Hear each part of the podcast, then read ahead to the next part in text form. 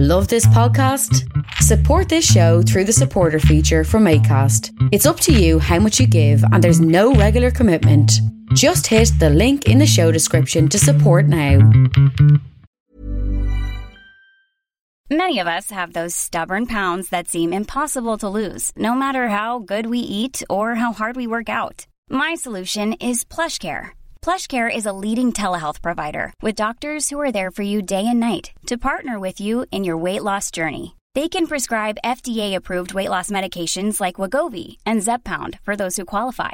Plus, they accept most insurance plans. To get started, visit plushcare.com slash weight loss. That's plushcare.com slash weight loss. Millions of people have lost weight with personalized plans from Noom, like Evan, who can't stand salads and still lost 50 pounds.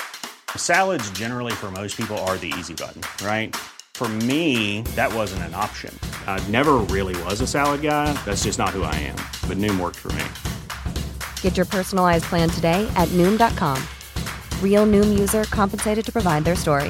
In four weeks, the typical Noom user can expect to lose one to two pounds per week. Individual results may vary.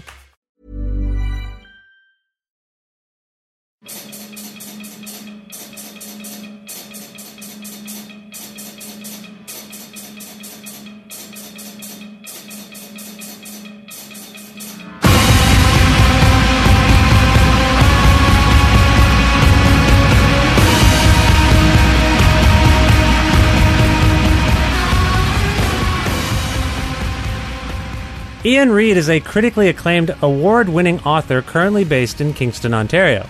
Aside from writing two nonfiction memoirs and contributing to outlets like The New Yorker, Reid has had two stunning, suspenseful novels published 2016's I'm Thinking of Ending Things, which is being adapted for a future Netflix production by Oscar winner Charlie Kaufman, and most recently, Foe, both of which were published by Simon and Schuster.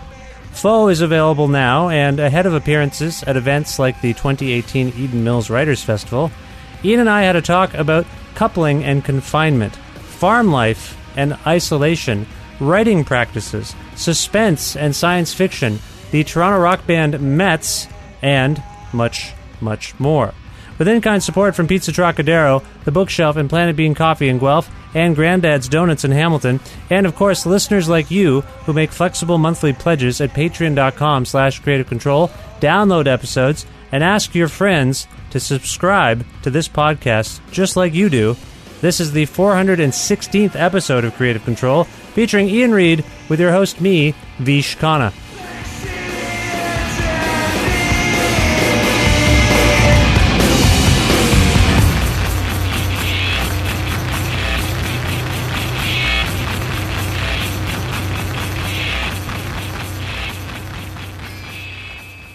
Hi, Iain. How are you?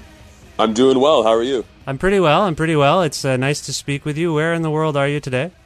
I am talking to you from uh, Kingston. I'm sitting at my desk uh, and uh, just finishing up my coffee, and so it's a comfortable place to be. uh, now, how long have you been in Kingston? Well, I you know I studied here when I was uh, in my undergrad, and um, I left then for a while after I finished.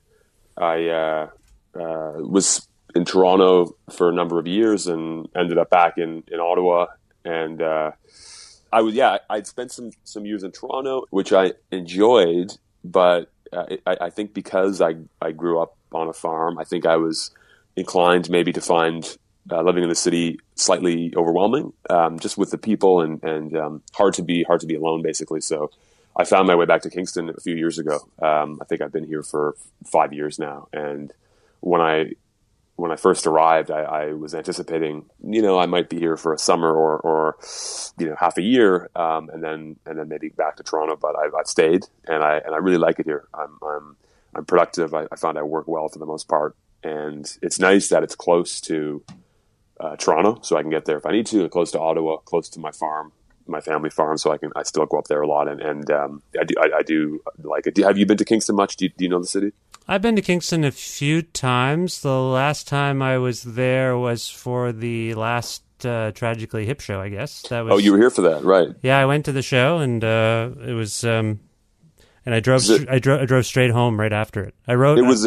I wrote I wrote it up for my uh, for an assignment I was on, and like, Right. and then I just at a Tim Hortons near the highway, I think, like before you get on the highway, and then I like Yeah. like in the parking lot, and I, I just Yeah. thought I should uh, get because it's a four hour drive from Kingston to Guelph, so I yeah, that's the last time I was actually in Kingston. So a It was um it was a pretty impressive evening. I thought. I mean, just uh, you know, I was uh, I was not in the in the show, but I was outside uh, Market Square where they had set up a TV and where people had gathered. And I, you know, I don't think I I don't think I've ever been sort of part of such a big crowd of all ages. You know, children, uh, seniors, um, and there was there was no. Um, no fighting, no no public drunkenness. It was very positive. It was, uh, you know, it was um, I really found that encouraging, and it was a it was a memorable night. I think for Kingston for that reason. Does that band still the Tragically Hip? Do they loom large in Kingston? They do, Yeah. they do actually, yeah. And I think you know people feel there's a there is a bit of a, a pride I think in Kingston with with the band, and and uh, you know how they know how the rest of the country.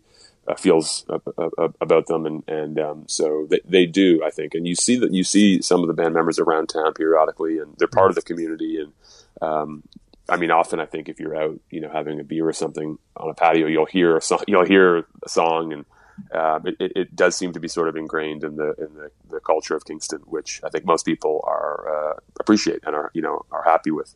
Now, are you a fan of theirs? Did you ever see them? I, I am, yes, I did see, I, and I saw them, you know, when I was young. They were uh, probably one of the first concerts I, I, I saw. I mean, I think I think the very first concert I saw. Not that this is relevant, but I think it was. I think it's just coming to me. I think this. I think I went to ACDC with my mom. Wow. What, yeah, when I was like, uh, you know, twelve or something. Um, Razor's Edge tour? I, probably, actually, yeah. And uh, it was- Thunderstruck, Money Talks? yeah, stuff? yeah, and it was um, it was at the you know I think then called the Palladium where the Senators play.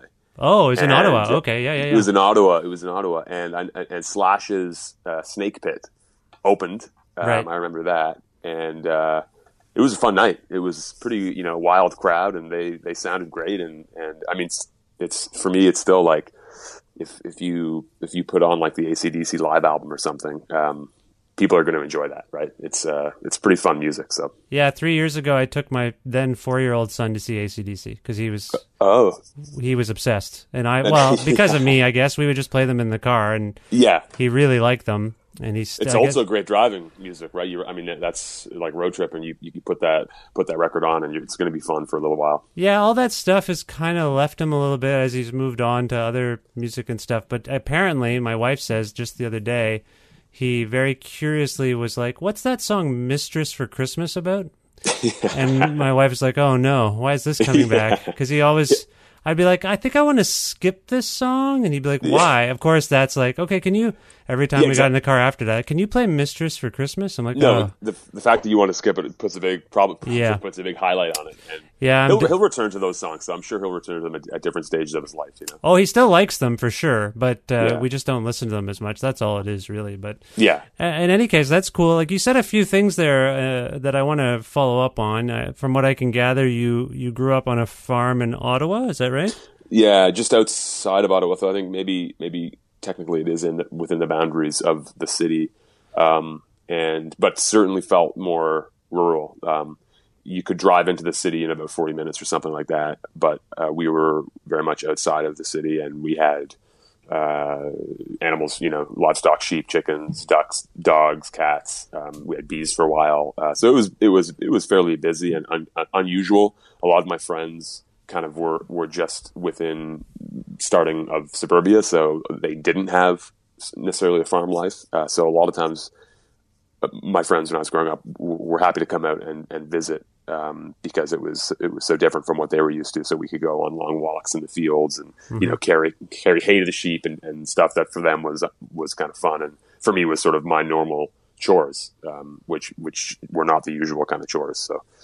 Well, you also said that, uh, and I'm trying to unpack this because it was a, a few moments ago. But you said something about were you saying you felt isolated in Toronto and needed to come back to? I, I felt I did feel like not not isolated necessarily, although I think I think I I could probably say that as well. I, I, but I it, it was I, I think I felt a little more that it's a little bit more overwhelming for me. Just my personality, the amount of people. Like I would always find getting around in Toronto I, I, never loved being on the subway when it was busy or a, a busy streetcar.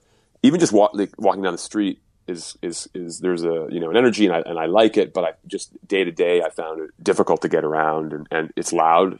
A lot of people will kind of find that that comment probably silly. You know, of course it is, but I for, for, for some reason I'm aware of that, and um, uh, it's one of the things I notice when I'm at the farm is just how quiet it is, and I, I, I do feel like I'm more comfortable in that kind of setting.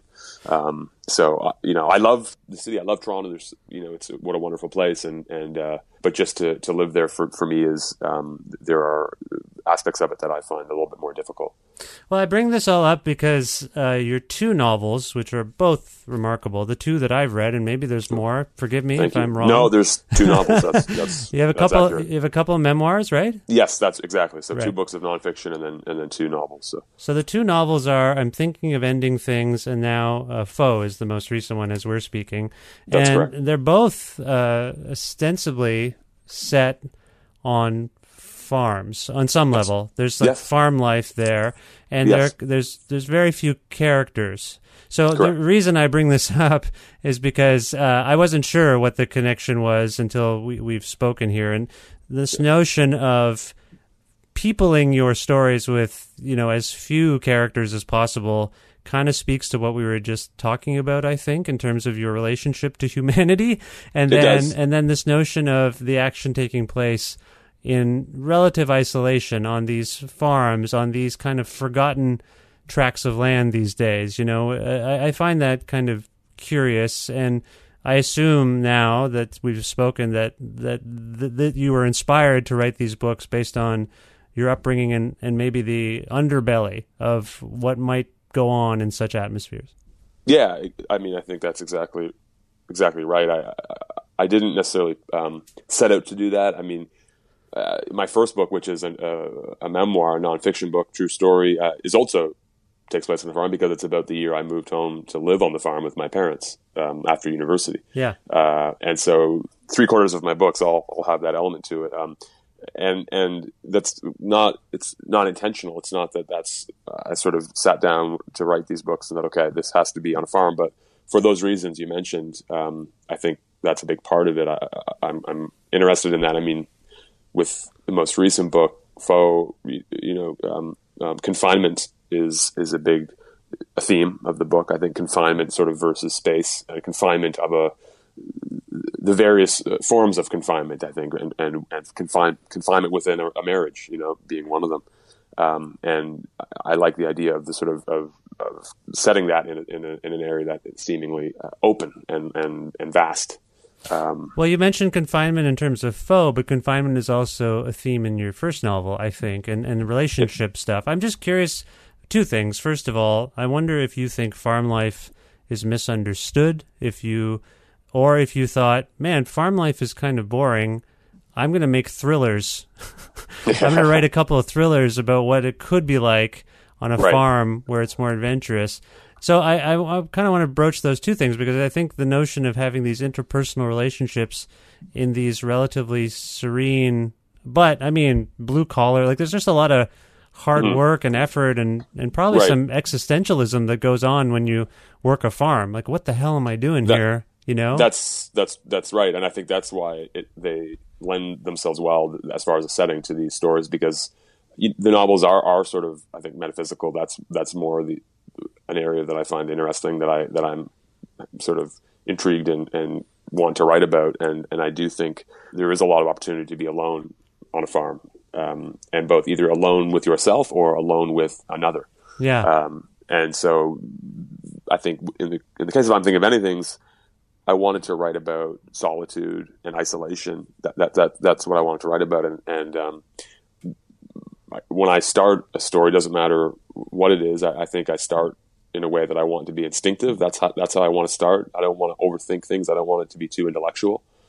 You know, if I'm not if I was writing an academic paper or something, then I'd obviously it would be different. But for for a novel, for fiction, for me, it's really I think important to, to, to, to be as instinctive as possible at the, at the beginning. I think there's opportunity later to be sort of become obsessed with the particulars and the details. Um, but that's, that's for me much later, uh, a much later draft. So the beginning of a story, I just, I just kind of want to start with an idea and that's why I started with the idea of isolation and solitude, which is something I'm interested in because I believe in it.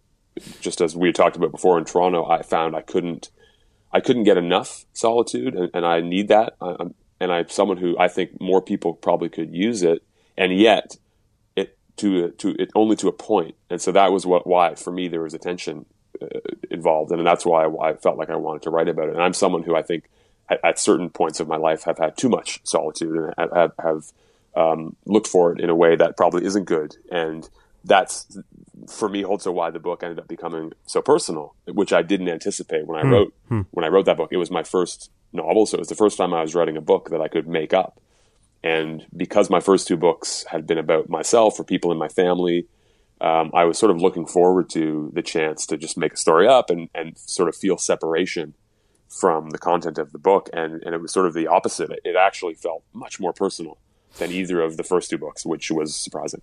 Yeah, well, the the, the books and the, and the, the characters in, in both books, I think, uh, suffer from these interpersonal crises where there is a quest for solitude, but they feel trapped within relationships, which yes. is, and, and within that, I think both books are kind of have this um, hopeful tone in that well, I'm, ha- I'm happy to hear that because I hope I, I, I, think that's true. I don't know if everybody gets that, but I, I think for me that that's that's true. Well, there's this notion that something is going to change in both books, which I find interesting. Like this relation, that's these, right. these relationships are they seem to appear as one-sided relationships where there's a commitment from one side and then a struggle for freedom on the other. Uh, if mm-hmm. we want to look at it as a, uh, yeah. you know, two people in a relationship trying to figure this out, does this stem from your own experience? Because you, you mentioned that you you you crave solitude. Um, have, is this an extension yeah. of you and your view of the nature no, of relationships? I don't think it is. I mean, I think not in the sense of like you know um, using my own life as an example or anything. I think actually that's one way that these stories aren't personal. They're not sort of drawn from experience in that way. I think they're personal just more in the sense of the ideas themselves. They're things that I'm I'm sort of consumed with and, and, obsessed with in a way and interested in thinking about. Um, and so I, I know that for me, if I'm going to write a book, um, I'm going to be thinking about it for years, you know, two or three years or longer, maybe. So it has to be something that I don't, uh, that I'm uncertain about, that, that I don't want to have an answer. Because hmm. um, then what's the point? Why do I want to spend time writing it? And I think the same can be said for why I, I think these books have you know some opportunity for readers to to interpret them. And and uh, I think that's for me as a reader I appreciate that. I like picking up a book that I think I get to kind of complete as a reader. I get to finish it.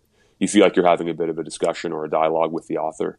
Do you, do, not, you, do you think that there's an instructive aspect in some way? Or, or am I like I, I was reading your when I read your books I think I don't know if this person likes human beings and now, yeah, I mean, I think again, like if there is a, if there is an element of that of, of, of something instructive, that's fine. I, I, I think there are.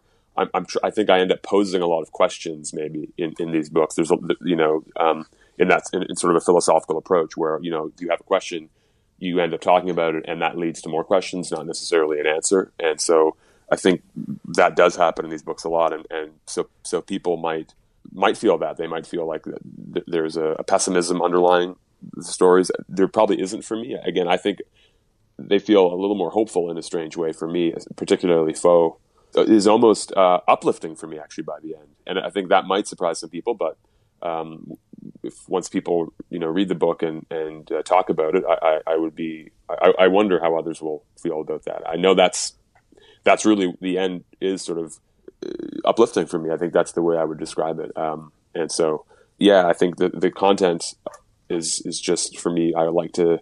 There is obviously some, you know, suspense, um, some elements of suspense, but that again to me seems like it's just baked into what the ideas of these book, what these books are about um, that there that there's an inherent suspense in them already, and that's why it seems to uh, lend itself well to these types of stories.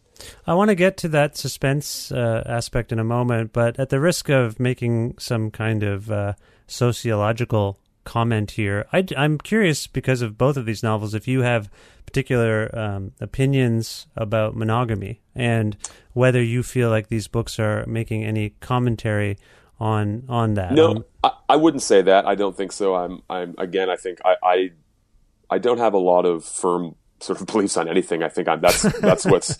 I mean, that's because it it seems to me if you once you do that.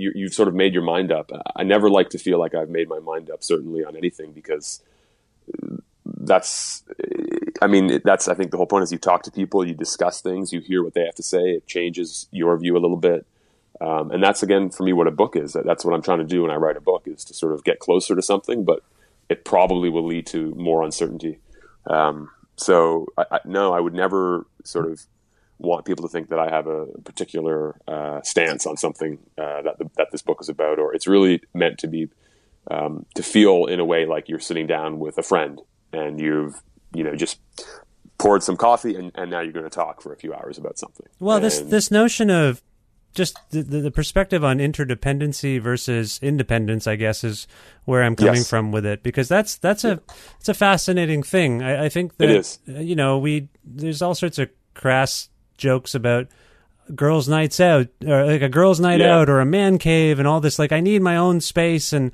there's right. there's kind of this social expectation that we are together. People can get together, but they need to have their own lives.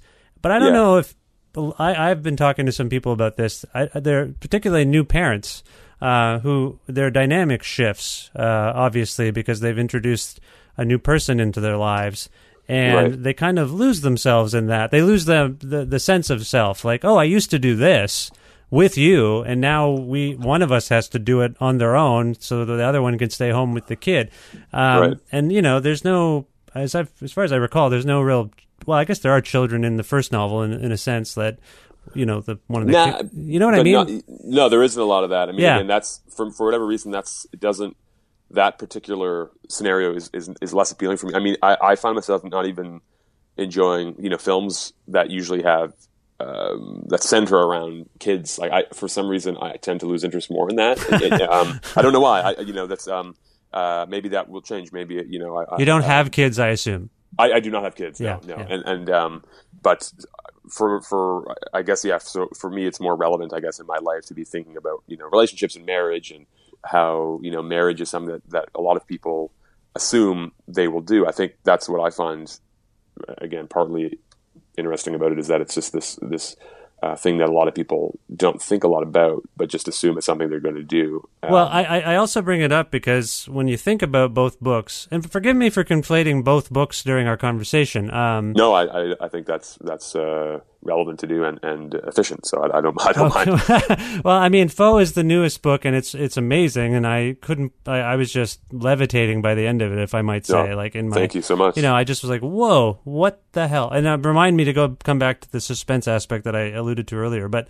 Yeah. what I was just what just occurs to me is that in both books you have these two person dynamics that are upended by a third person or third the specter of a third person even Yeah. so there is i don't mean to harp on this uh, per, per se and i know you, you kind of shy away from saying you're making any grand pronouncements but this notion of a, a, a two person relationship and how that is impacted by a third party comes to mind because I, I hope you would Mm-hmm. agree that that comes up in both of these novels. So there's something there's something going on there. Like there's some kind of external force that can interfere. And, and you know, I alluded to the fact that some people, for some people, it's a child. They bring a child into their life, and that's their third. That's the the triangle is complete, if you will, and they have to kind of negotiate that. You know, it shifts Yeah. their own relationship and the way they interact with one another.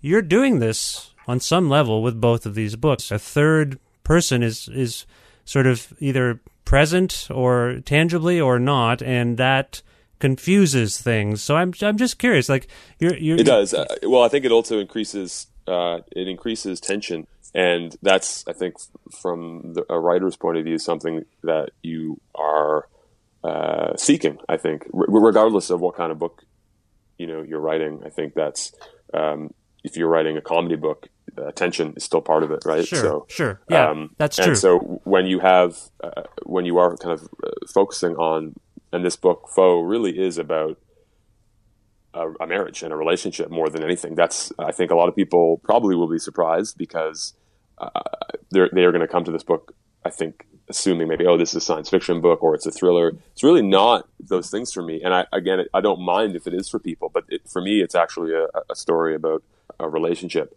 Uh, more than more than anything, and and a, a particular kind of, of marriage, and a marriage that is not disrupted by one particular act, like a dramatic act, like an affair, but something that's sort of spoiling over time. I still, and, I still, I can't let go of the fact that you might either there might be a latent impulse in you if it's not explicit, but I, I can't help but feel like you think, or you're, and, and within these books anyway, you're exploring the notion that relationships on their own are kind of boring, and and that maybe they need a little jumpstart well, Something needs to kind of razz them up. I mean, you may be able to read into that better than I can myself, and and I, I, but I think I, I think from my my sense of it is that I, I guess it's just when you think about how how many marriages do do not last, how many end up in divorce, and which is now I mean I don't I don't know exactly, but it's over fifty percent, mm. and then within that number who who don't get divorced, which is the minority, how many are would like to be divorced or who, who are not living in a way that's that's really compatible or hmm. or so right again like that just when you just when I hear that I think that's so interesting what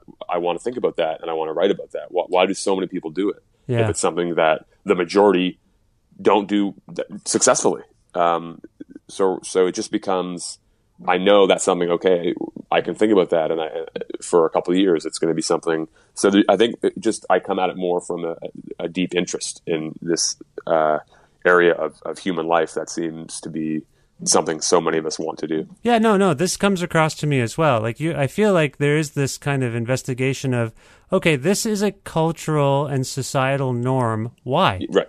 Exactly. That see that yeah, you just put it way better than I did.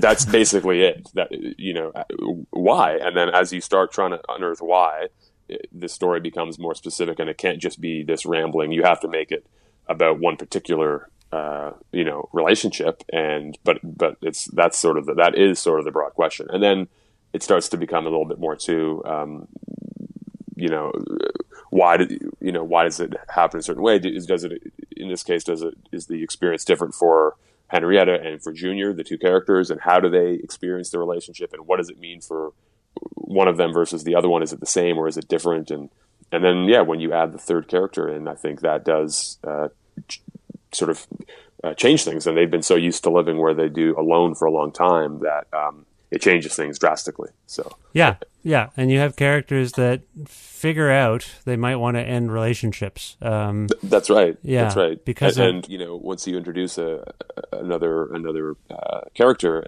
you now have the ability for that for one of the other ones to to talk in ways and think about things and and that maybe they wouldn't have done before. And so um, it's it's helpful, I think, for that as well. And and um, that's certainly the case in Foe. That that does happen. Um, it, it uh, and I think that's again sort of that's probably accurate to to real life. Yeah.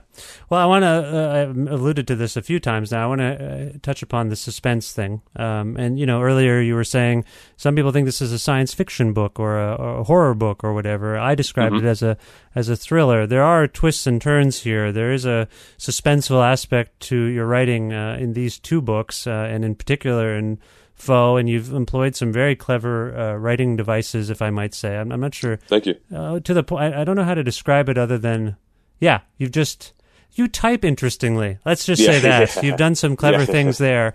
Um, and I'm just curious about where those impulses maybe come from. What has drawn you to this realm of suspense? And f- for lack of a better term, and if you don't uh, uh, agree with it, I-, I, call it a thriller on some level. But that's fine. Yeah, no, I I, I don't really uh, know. You know, I'm not sure why. Uh, but I, again, I think um, it, it, I, I, use myself as a reader, um, or as you know, as a, a, person who watches movies, and, and I and I, I just know that I, what I find exciting when I pick up a book, um, and when I feel like the book has some tension and some suspense, regardless of the genre, um, and so I think I'm I'm sort of drawn to that that type of story, and that's the other thing. I, again, there's not a lot of thought that goes for me that goes into why I want to write something. It's it really does start with something uh, very small uh, mm. and simple, mm-hmm. and it sort of builds out from there. And I don't. I, I think I'm unusual um, in that I don't write outlines. I don't you know plan out these stories in advance. I, I, I start with really with an idea, or I, you know, and and then I just start writing. You just And go. some- you just start with. You just take. The, Yeah, I just go, and I, and I Huh. and sometimes it doesn't take. Like I've had things where I start and then I, but you feel it when it does when it's when there's something there and there's a, a momentum, and then again it starts to become what starts out sort of very difficult. I mean, it's always hard for me. I, I you know I find writing very hard, and so what starts out very difficult starts to then become it starts to feel like an obsession. Then you start I'm thinking about it a lot, even when I'm doing other things. I'm I'm in my mind. I'm returning to to the story and the characters, and and what what happens for me is then I, I surprise myself as I go, um, and what I hope is that then a reader is surprised too. And I think if you if you write an outline before you've written the story, you've kind of locked yourself into that. Yeah. and you know what if there was an opportunity to go somewhere else that was even better? And it just seems weird to me to write an outline to a story you don't know. And and for me it's like i know the story by spending a few years working on it and thinking about it. Um, and and that's just sort of the way that i work. I would never tell anybody otherwise i think for a lot of people who who write books they they much prefer you know writing an outline and and of course that's right that's there's not you know, and I've, I've, you know, been, to, I've, I've been to, you know, writing classes and stuff where I, I, I don't like to teach students one way or the other what to do. It's more about finding what works for you and writing something that feels truthful for you and, and, and the way that works. And I, I mean, I also this is kind of again a bit of a tangent, but like I, I really, I really disagree with those. You, some of us come across these lists, you know, of rules for writing. Um, and I used to have friends who would send me these every now and then. Now they know not to anymore because I just I find them kind of silly, particularly ones like you know write every day. I just find that I just find that it's just like outrageous and and wrong. I mean, no, don't don't write every day. Why would you do that? I I, I don't. You know. Yeah. Um, sure. and write kind of when you make the time or when you're able to or when you, you feel the urge to do it or but I just I don't you know so a lot there you know there is for me no proper way to write a novel or to go about doing it or and that's why I think these both of these books are are probably unusual they end up being a little bit weird and different and for me that's exciting I kind of hope um, you know readers who kind of take take take a chance to pick them up and uh, that they that they enjoy that aspect of it. That they're they're they're, they're maybe it's a, a slightly different reading experience that they're used to, and that it kind of asks a little bit more of them, maybe you know. And and I, but I hope that they it's worth it. I hope that at least it gives them something to think about, and and maybe again for me, it's always really nice when people tell me, oh, I, you know, I reread a book, or that seems. I mean, almost too much to ask, right? That people not only spend the time to sit quietly for a few hours and read your book, but then if they if they decide to do it again, I, you know, uh, it's it's nice. I almost feel guilty. I think, wow, that, but that's you know, they're they're short, so that's one thing I, I, I will say. I have made them short, so for that for that I'm Sandra, and I'm just the professional your small business was looking for. But you didn't hire me because you didn't use LinkedIn jobs. LinkedIn has professionals you can't find anywhere else, including those who aren't actively looking for a new job but might be open to the perfect role, like me. In a given month, over 70% of LinkedIn users don't visit other leading job sites. So if you're not looking on LinkedIn, you'll miss out on great candidates like Sandra. Start hiring professionals like a professional. Post your free job on linkedin.com/people slash people today. Nice. Yeah. What you're hearing are the sounds of people everywhere putting on Bombas socks, underwear, and t-shirts made from absurdly soft materials that feel like plush clouds. Yeah, that plush. And the best part? For every item you purchase, Bombas donates another to someone facing homelessness. Bombas. Big comfort for everyone. Go to bombas.com slash ACAST and use code ACAST for 20% off your first purchase. That's bombas.com slash ACAST. Code ACAST. Reason. I, I can't tell you how many times I've thought of an idea and then don't do anything about it, and then I'm doing the dishes or something, and then I, and then I'm like, you know what, I got to go write this down. Uh, Yes. The idea is Yeah. sort of crystallized, and Yeah. then I end up writing the whole thing, and then it's done, and then the dish water is cold, and No, oh my, that happens to me all the time. Yeah, exactly. I think there's a weird misconception about, like you're saying, like I think if you're sitting down nine to five to make yourself write every day, you're forcing it. Perhaps. But you're forcing it, and yeah, no, exactly. And there might be times where that's appropriate, like if you're working on you know edits or something, and you have a deadline in two weeks. And it's like, okay, I just need to put in eight hours a day of working on this so I can send this back to the editor or something. Yeah. But to just sort of you know, it's it just seems sort of uh, false somehow to, to demand that, that that makes you a serious writer. I, I just don't agree with that. I think there are other things that that go into it, and and you know who who why who decides that? You know why why if, if someone if someone sits down and you know writes a creative, interesting story, and they do it in a way that works for them, how is that not serious, or how is that not you know any more valid than the person who has dedicated five hours a day every day from you know 5 a.m. to an you know I, I just it, I, I, just never understand the point of, of even trying to do that. It, it, it, seems just misguided.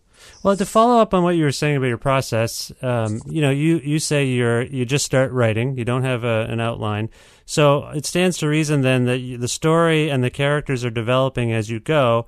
But is it fair to say that that doesn't mean what you've done is set in stone? Like if the character in particular develops to a point where you're like, oh, okay, this is this character. Are do you are you prone to going back to where you started to sort of adjusting the character's personality? Yeah, yeah, yeah. absolutely. Okay. And I, yeah. I sometimes I will even go off and I'll write for a long time, and which may take me months or something to do, and end up cutting it. You know, um, and I don't mind that in a way. It's it's it can be painful at the time because you think I, I did all that work and now it's not going to be in the book, and yet in some ways it is in the book because I'm aware of it, and and it, you know maybe what happened in that part that's cut. Maybe I had to write that to understand something about the character that does remain in the book.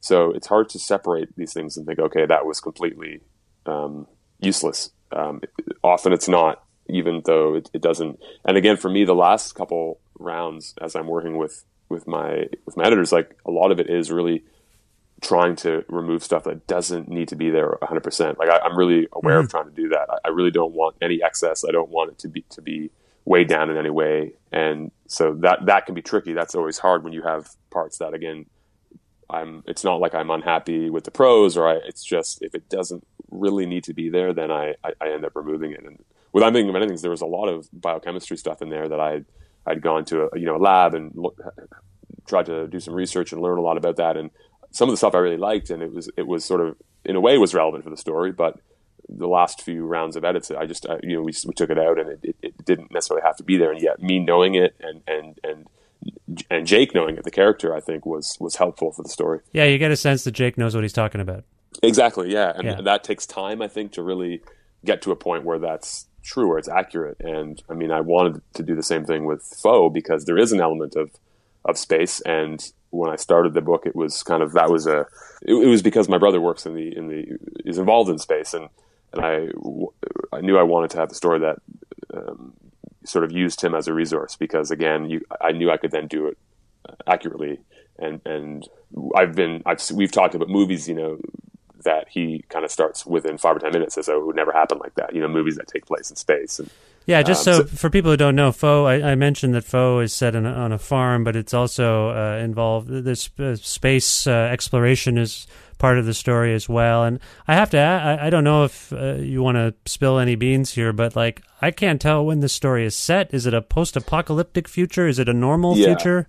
That's that's also kind of part of what I, I wanted it to feel. I mean, it, I think it, it, I would say it is set in the near future. Beyond that, I wouldn't. I wouldn't. Again, it's more. It's more for readers to kind of make up their own minds.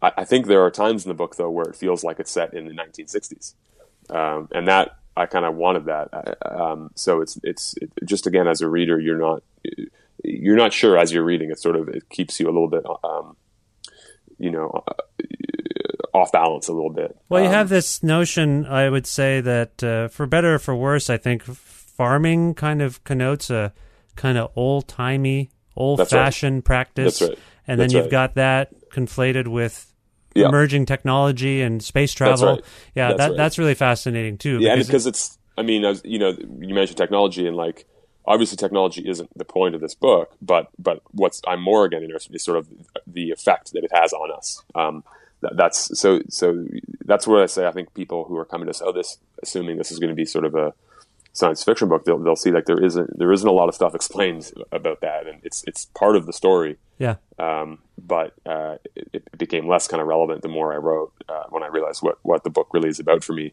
Um, and if you think about again when I mentioned like 1960, when basically when you know Mm, yeah, space, space, was yeah, still, it yeah. was yeah it was still a big part of the what was going on and, and but if you think about how like a marriage a sort of traditional you know marriage would have would have been in that time and, and how it would have been often probably in a lot of situations not very pleasant. Yeah. and and uh, I mean that's a huge generalization but but um, and I think you can see how in some ways the books is, is getting at, at, at that and how in some ways things haven't changed as much as we sometimes think it has. And so yeah I think it's all of that um, is is is there um, uh, for, for me for me anyway.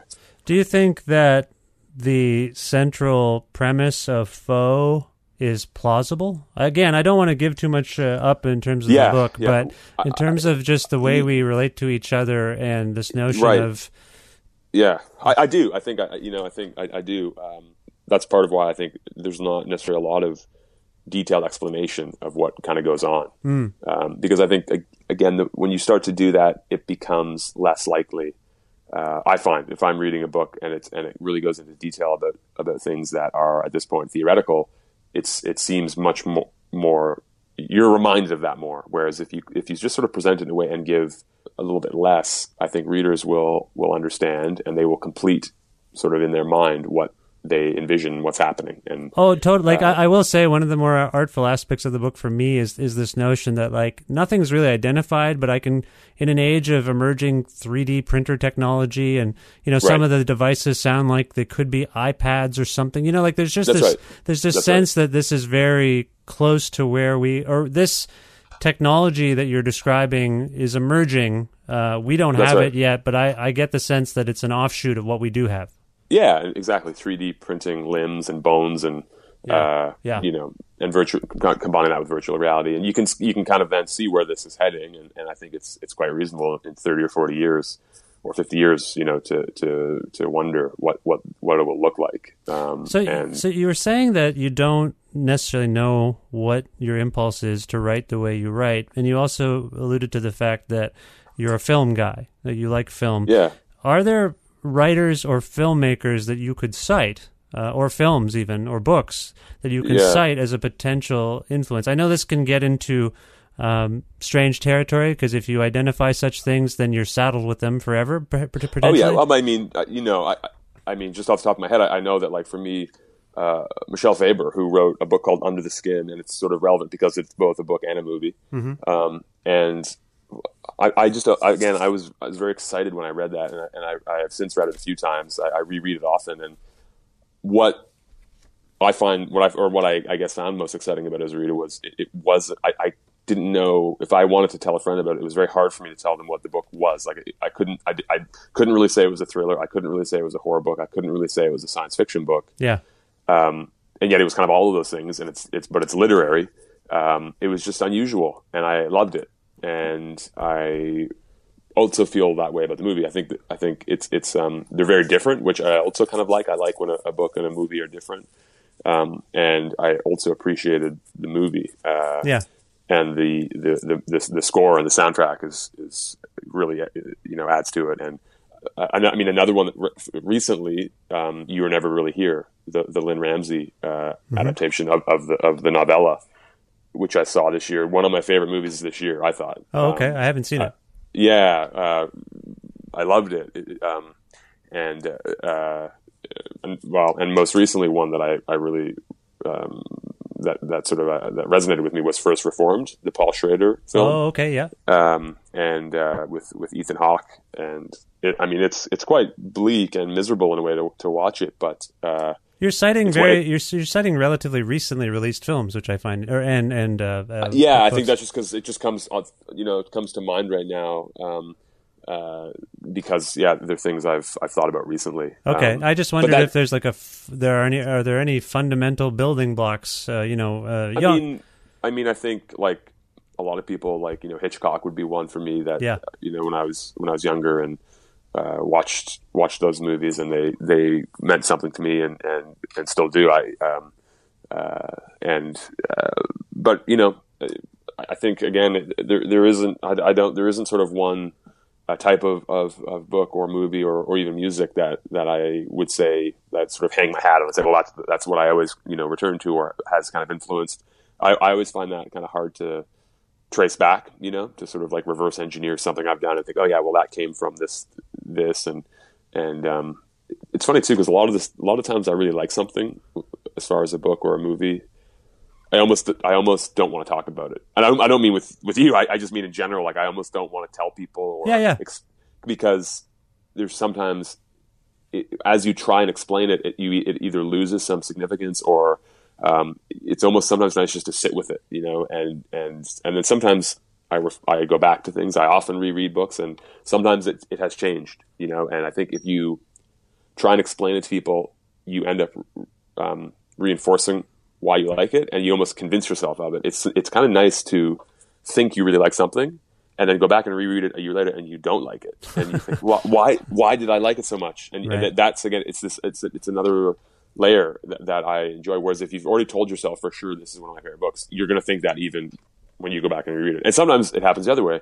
You really like a book, you go back and reread it, you're like, and you like it even more for, for a different Right, reason. So right. I, that that's that that happens to me a lot, and I am a big.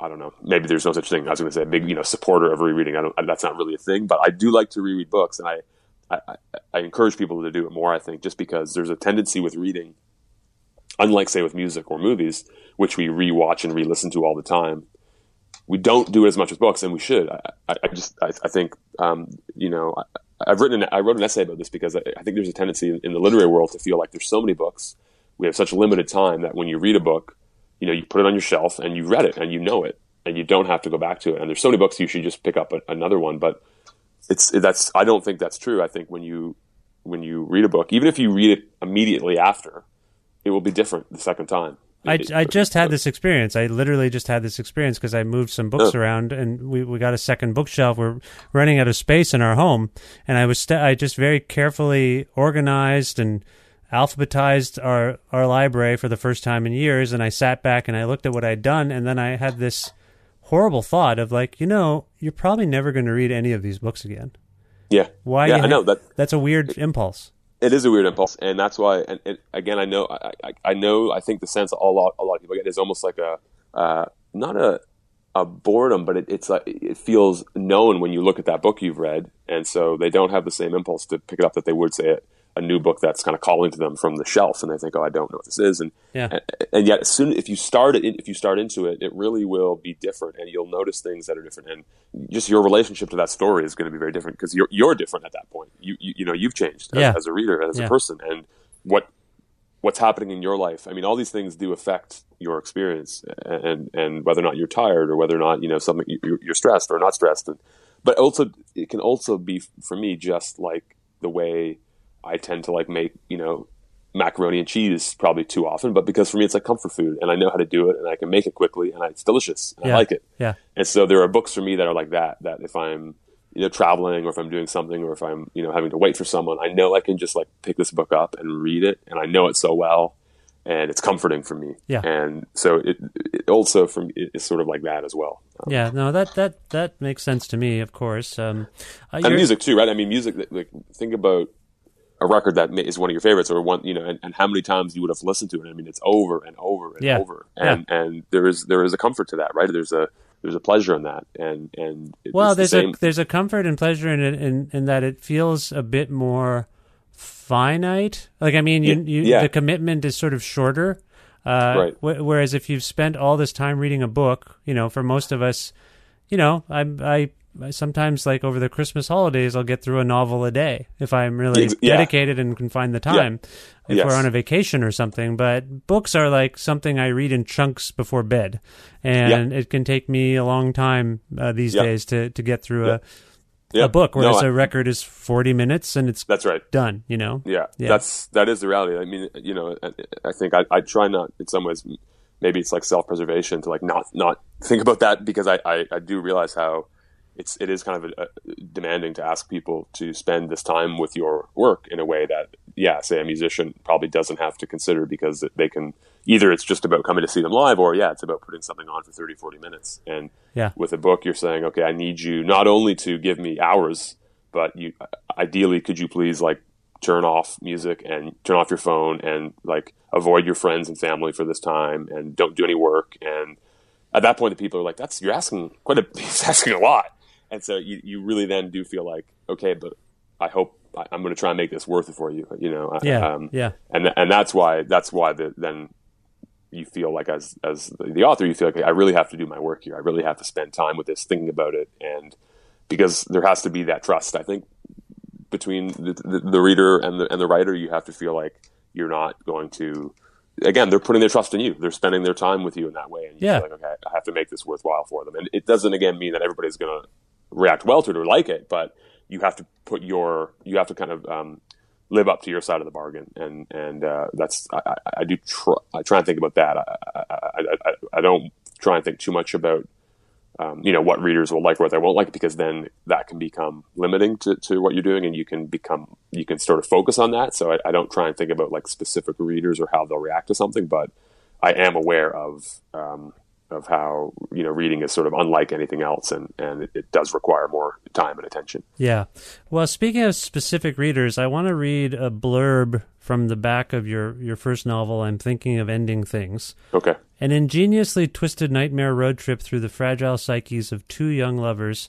My kind of fun Charlie Kaufman, Academy Award winning writer and executive producer of Eternal Sunshine of the Spotless Mind and adaptation. Now, my understand I, re- I bring this up, Iain, because my understanding is that you've kind of struck a working relationship with Charlie Kaufman. Is that the case?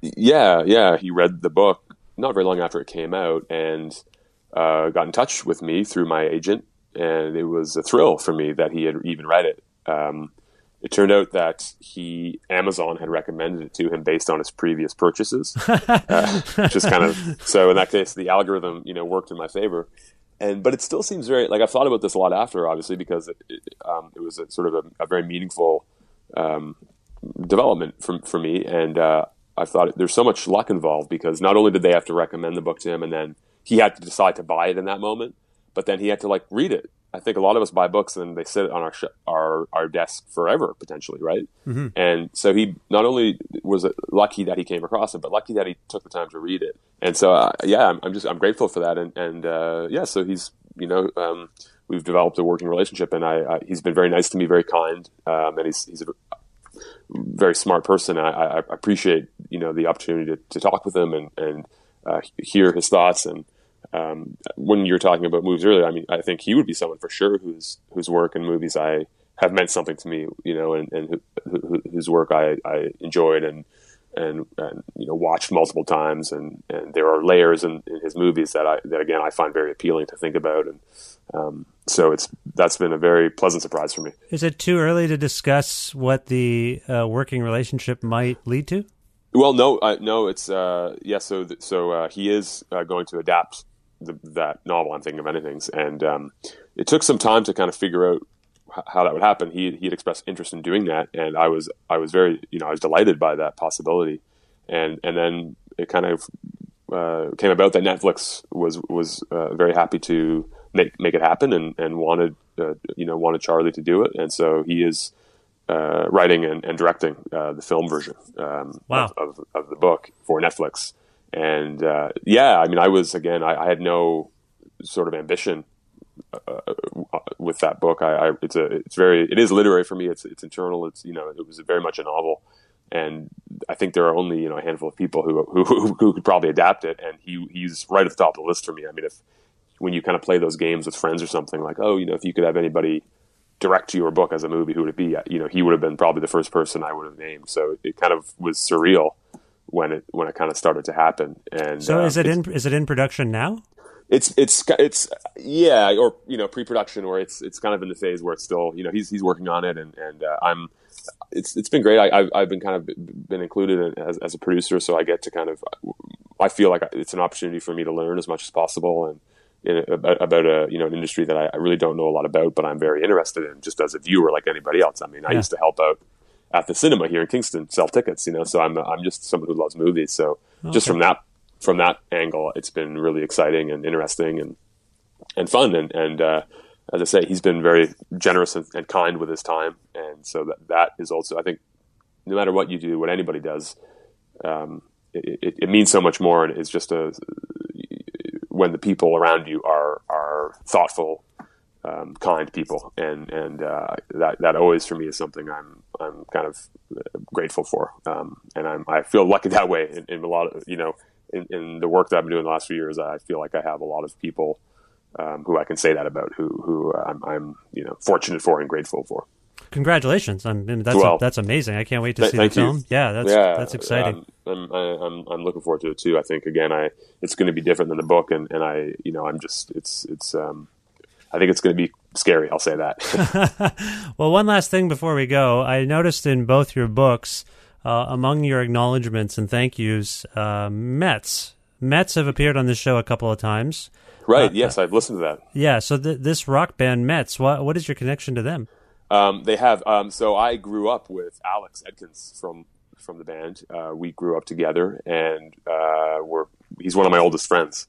Um, and so I, I was, uh, you know, I, I kind of take inspiration from from them, from the from Alex and the whole band, uh, just because of the way they've kind of approached their music, and I think they, again, I don't want to speak for them, but I think they probably, you know, when they were first started playing together, were ha- just be ha- they were happy playing together, and they didn't necessarily think anybody was going to particularly care or take notice, and mm-hmm. if they played for thirty people in some basement somewhere, that was fine and it just so happened then that you know Sub Pop took notice, and and and then more people did, and and uh, they are appreciative of that, I think, and and they haven't sort of uh, wavered from their initial desire to play the music that means something for them and that they want to play, and and uh, I, I, I try and do the same, you know, with with with what I write. I, I want to, I don't want to get caught up in oh, what's what should I write or what will people like, or if if, if it feels like there's some meaning and value to me. And that it's something I know I can spend time with, then I I should do it. And so um, both in that sense, but also just the music itself, I love it. You know, I think they're they're brilliant musicians, and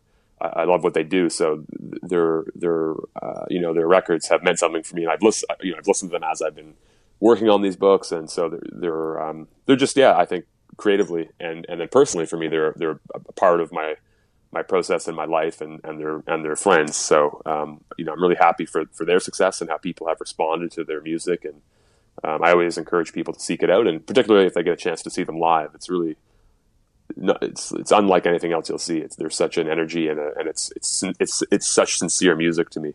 And I think that's why people have responded to it. Yeah, they're one of the greatest bands uh, I've ever seen and ever, ever heard, and I, I love them very much. Yeah. And uh, yeah. Is there a, has there ever been an opportunity somehow for some kind of collaborative enterprise? Oh yeah, I mean it's funny because Alex and I have been like uh, talking for you know probably two decades about collaborating, and we have we have collaborated on many things that you know no one knows about, and so uh, you know little writing things, and we've talked about different. Um, so I think at some point uh, we would like to we would like to do something together. You know, uh, we have uh, also I can say Alex and I have a have a very similar sense of humor. So anytime we're together, most of the time we're laughing, uh, which you know, which I which I can which I appreciate. And he's he's a very funny person. You know, a lot absolutely, of people yeah. Who, who who who know him, you know, he's obviously a thoughtful, you know, reserved. He's um, but he's really funny, and so um, we we end up laughing a lot, and and uh, it's great. Whenever I'm with him, you know, I try and ask him for some. You know, he's got such a, a wealth of knowledge of music and musicians, and he, he listens so widely that I I, I, always ask him for recommendations and what's something that you know he's been listening to recently, and, and then I feel like I could maybe reciprocate and you know give him a book that I've read that I really liked, and so um, yeah, he's he's a funny yet sincere and serious guy. I think he's a nice. No, he is. That's yeah. one of the things I really appreciate. He's never he doesn't do anything to impress anybody. He's never you know, there are certain people, particularly I think in music, who you can tell right away they're trying to impress you by telling you about some obscure thing, or yeah. And he's sort of the opposite of that. He really he's he has no interest in impressing you, or or he just he loves music. That you know he's he's um he's always loved music, and he's uh, he's he's got a great musical mind, and and uh, so for, for his friends, someone like me, it's it's again he, he he's a he's a resource for that because it becomes so fun to talk about music. It's it's not you know you, I don't feel um, you know, bad or guilty for not knowing something. He, he um, it, it's just, uh, yeah, he's, he's wonderful to talk to about that. And, and, uh,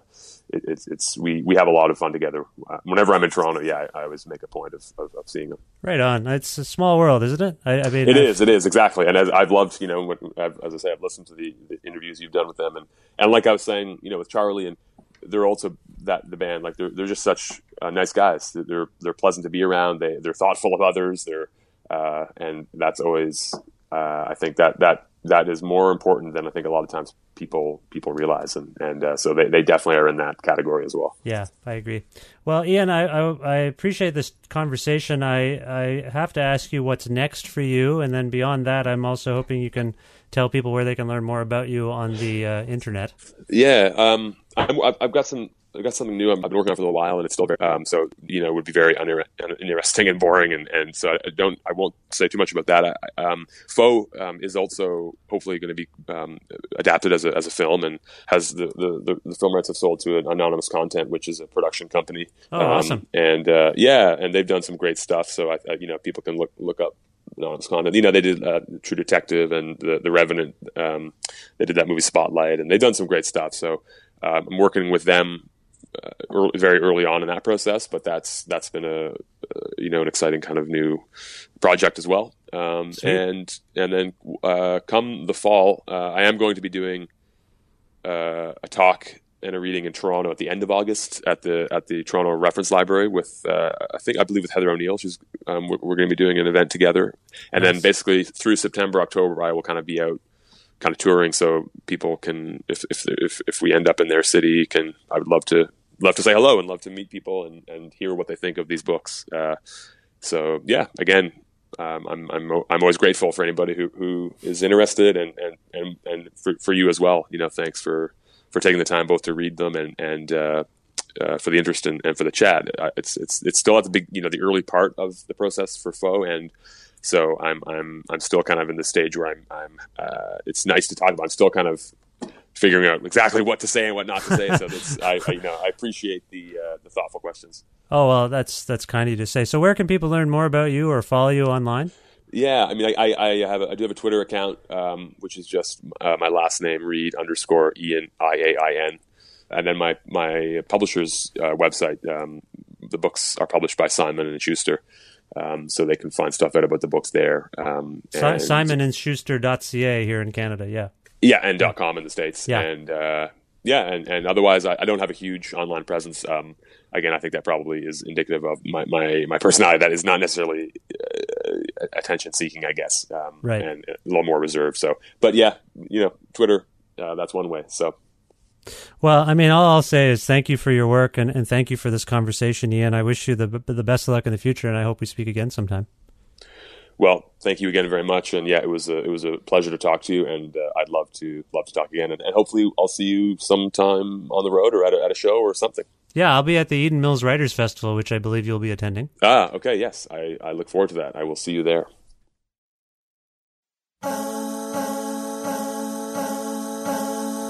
Special thanks again to Iain Reid and our mutual friends in the band METZ for letting me use a song from their latest album, Strange Peace. Lost in the Blank City is what you heard at the top of the show.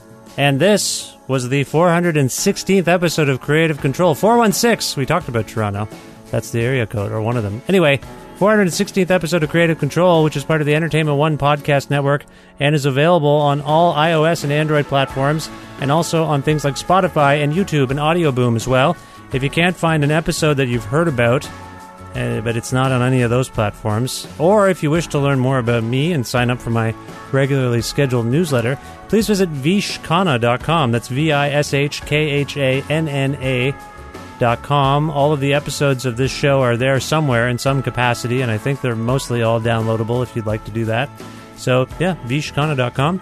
You can like Creative Control on Facebook. You can also follow us on Twitter at Vish Creative or follow me at Vish Khanna. Sometimes I'm trying jokes out on Vish Creative just because it feels like lower stakes. What? I don't even know. I don't know what that means. I do some stuff on both, and I, I, I'm not sure why I have these. It used to be a guy named Mike who controlled, completely controlled the Vish Creative Twitter account, and now I can control both of them. And so I sometimes I try to. Sometimes it's me, and it's mostly me. It's pretty much all me now, and I'm trying to have fun. Anyway, Vish Creative and Vish Khanna on Twitter. You can also listen to a radio show version of Creative Control on Wednesdays at noon Eastern Standard Time around the world at CFRU.ca or on an actual radio at 93.3 FM if you're in or near Guelph. Also, please visit patreon.com slash creative control to make a flexible monthly donation to keep this podcast going. Thanks once again to all of you who do that. And if you if you're considering doing it, please do it because it would be helpful for the show if we had even more patrons. So patreon.com slash creative control. Thanks again to Pizza Trocadero, The Bookshelf, Planet Bean Coffee, and Granddad's Donuts for their in-kind support of the show. Also, my pal Jim Guthrie. He lets me use uh, the instrumental version of his song The Rest Is Yet to Come to end this show each week. JimGuthrie.org for more info about him. And finally, thanks to you for listening to this show and telling your friends about it. That's been going on a little bit these days, and I really do appreciate it. Tell your friends about the show and ask them to subscribe to it and download episodes and hopefully review it and rate it positively on their podcast platform of choice. All of that seems to help with the visibility of the show and the spreading of the word and the whatnot. So thank you for that. I have to go. I will talk to you very soon. Bye for now.